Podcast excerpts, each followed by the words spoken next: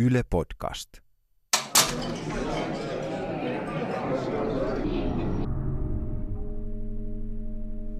Älä ole noin angstinen.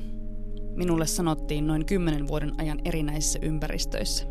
Osittain siksi minun on vaikea ajatella, mistä masennukseni on alkanut. Vai olenko vain angstunut koko ajan? Ehkä kaikki ne kasvukipuiset tuokiot, joina olen pyristellyt unettomia öitä pakoon ja pelännyt keittiöveitsiin kuvitteellista kolinaa yksiöni keittiön laatikoissa. Veitset houkuttelevat minua viiltelemään, kutsuivat luoksen ja kuiskuttelivat, että ne harhauttaisivat henkisen kivun loitommalle. Ovatkin olleet angstia. Angstia, mikä helpotus!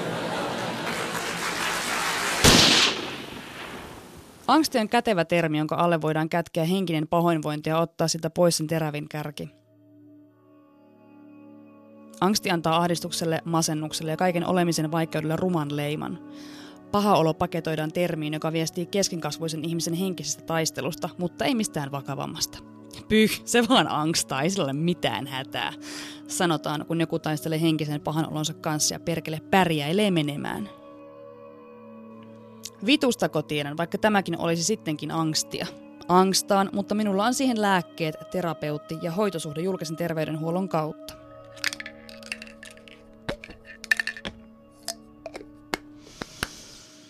Masennuslääkepakkauksen kyljessä ei lue, että angstiin.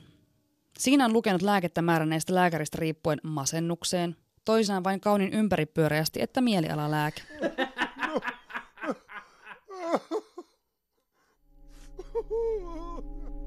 Ehkä minut on vain diagnosoitu väärin. Vittu kun angstin ei varmaan edes ole lääkettä.